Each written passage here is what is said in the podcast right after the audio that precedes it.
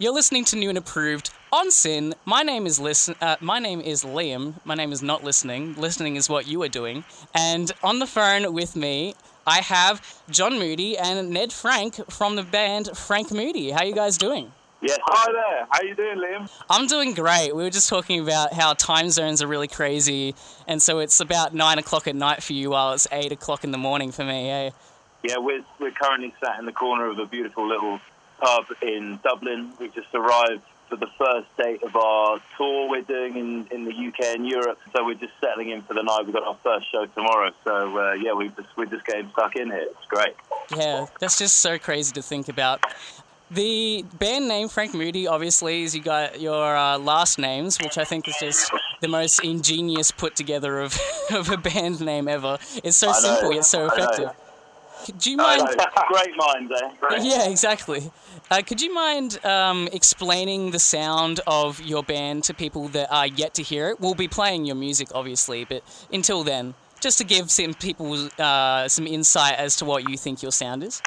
Um, I think it's it's kind of a, a mishmash of lots of our influences, from funk to soul to dance music to electronica um, but all done in our own kind of slightly unique and craggy way with the, the slightly lo-fi tools at our disposal in our tiny cupboard of a studio in northwest London. DIY funk, I would say. Yeah, exactly. In a nutshell. Yeah. Yeah, awesome. I th- I find it really interesting that that's the kind of like genre and sound that you guys landed on, um, considering the uh, previous influence and sort of upbringing in the music world that you guys had. Jon, do you, uh, do you recall the uh, where you started with uh, your classical music and things like that? Yeah, exactly. That was that was my background. My parents were classical musicians. I grew up all, all around that, going to see orchestras and stuff, and I guess sort of ended up studying it. Um, and um, you know, that's that's. I, I love all that that side of music as well, and it's great, like getting strings in on our tracks. My mum and my sister come and play on our on our tracks. My mum's a violinist, and my sister's a cellist, um, which is super handy and um, also quite cost effective. but um, but yeah, no, that's that, that, that, that was definitely my upbringing. And then it was when I found out about um, you know the great records from Ray Charles, Steve Winwood, and all these all these classic kind of keyboard players that I sort of uh, got stuck into soul music and funk, and that's how it all started for me, really. Right. Was Ned one of the people to kind of put you onto that stuff? Because Ned, you had a history of like more soul, like um, New Orleans kind of stuff, didn't you? Uh, yeah. I, I, I mean, I, I think certainly. Um, yeah, I was raised on my the music my parents used to listen to, and in the car and stuff, and it was like a lot of old blues and rock and roll, and then and then both Jon and I actually have uh, a little bit of an experience in uh, South Louisiana, New Orleans, and the music there, that kind of Zydeco, and what's known as swamp pop as well, which is kind of soul music uh, in the 60s from the South Louisiana and Lafayette, New Orleans area. And that, the rhythms and the melodies from that area definitely have, a, have had an indelible mark on certainly mine and Jon's uh, music taste. Yeah, cool. So you didn't actually end up hitting those uh, locations, did you? Because you went on a US tour recently, right? You did a couple dates uh, overseas.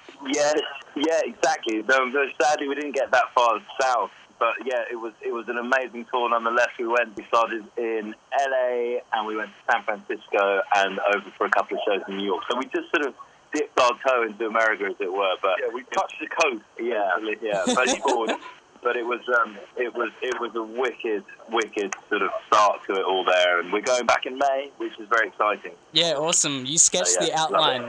mm-hmm, mm-hmm. But hopefully, the, the dream is one day we'll get to play in Louisiana maybe in New Orleans or something like that. Yeah, that would be an absolute dream of ours. Yeah, yeah, that'd be really great. I feel like it'd be very appropriate. This the circle is complete sort of thing. What was it like going over and doing those dates? And like, is the culture there really different from the culture that you'd experienced in like the UK music scene?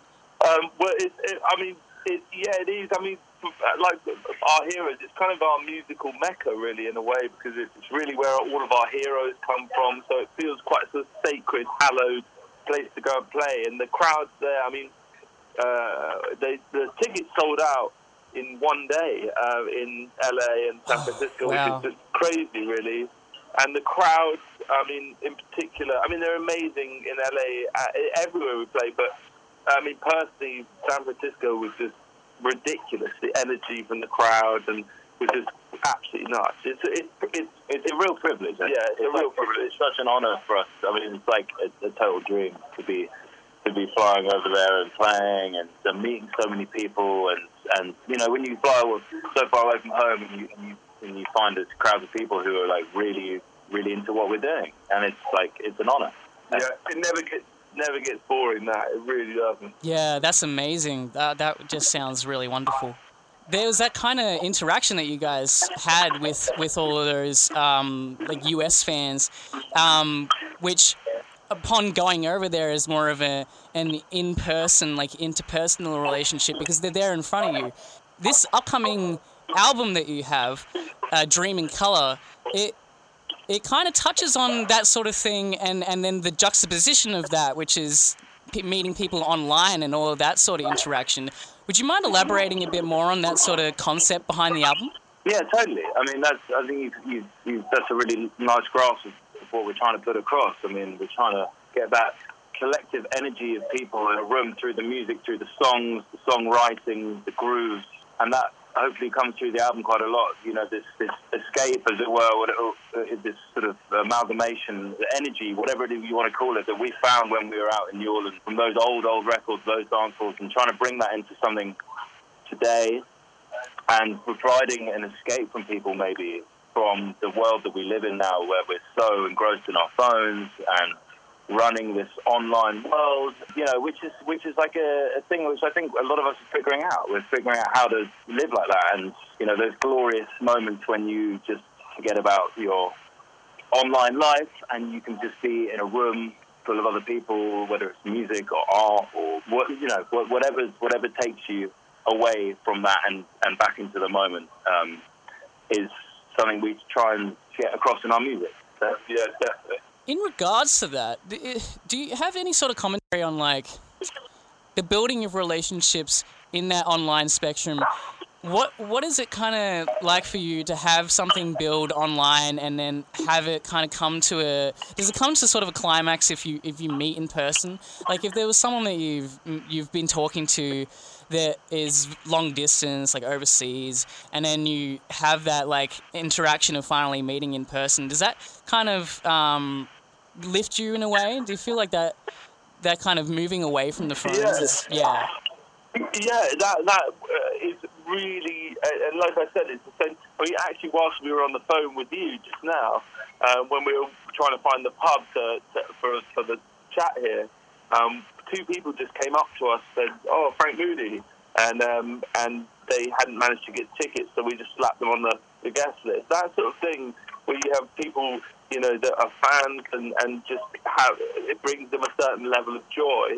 The music is really special. It's really special. And actually to have that immediacy of being there with them playing live and that instant gratification and meeting people that are fans is, is intensely rewarding, definitely. Yeah, awesome. I feel like you guys really bridge that that gap in that we have an audience that really like enjoys you internationally, but then it's kind of because of the presence that you have in person, which I feel I find is strange, but also really cool.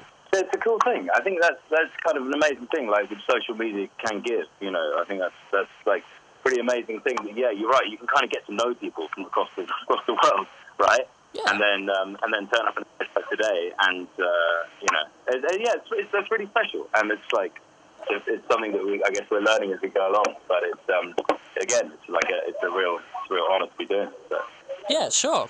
So with all with all of that in mind, and sort of the, the, the state of mind that you guys have been in, and the, the, the process of like moving through that sort of concept and, and finding all of its intricacies, um, what was the what was the process behind making the album for you like? Like, did you feel it was really just kind of put together and smooth, or did you have a bit of stop and start? Like, how how was the process for you?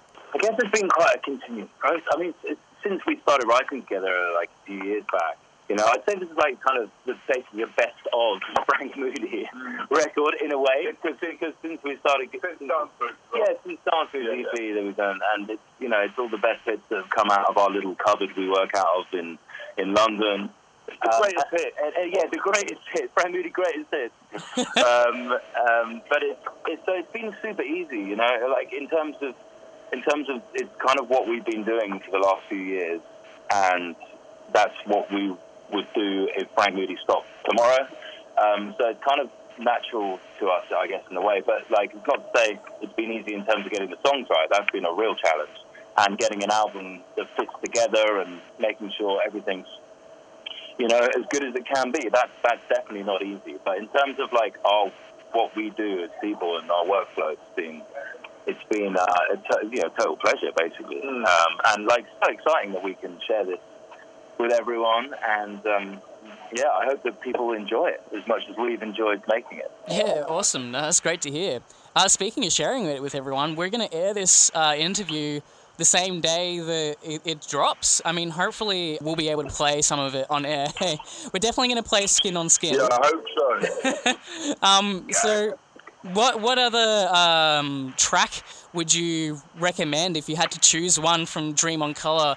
Uh, sorry, uh, Dream in Color. Sorry. Probably just that one, actually. yeah, yeah, yeah. Yeah, it's just actually one track album. um, the rest is all filler. yeah, yeah. It's all filler. It's lift music. Yeah. Oh, Um, classic. No, um, I think probably Flesh and Blood would be um, the, the, the sort of next uh, single, as it were, off that off that record. But I mean, The, the whole, you know, I it's a encourage you to listen to the, Yeah. to the thing. But um, in terms of a song that your listeners might enjoy on the radio, or whatever. But, but yeah, we, there's, there's a song called Flesh and Blood, which you should check out. But but um, there's plenty for everyone there, definitely. yeah, we tick sure. all the boxes and span all the moods. Oh, hundred percent. I wouldn't expect anything less. That that'll be that'll be the two that will uh, hook, line, and sinker everybody into listening to the to the album, which will be out by the time that you're listening to this interview.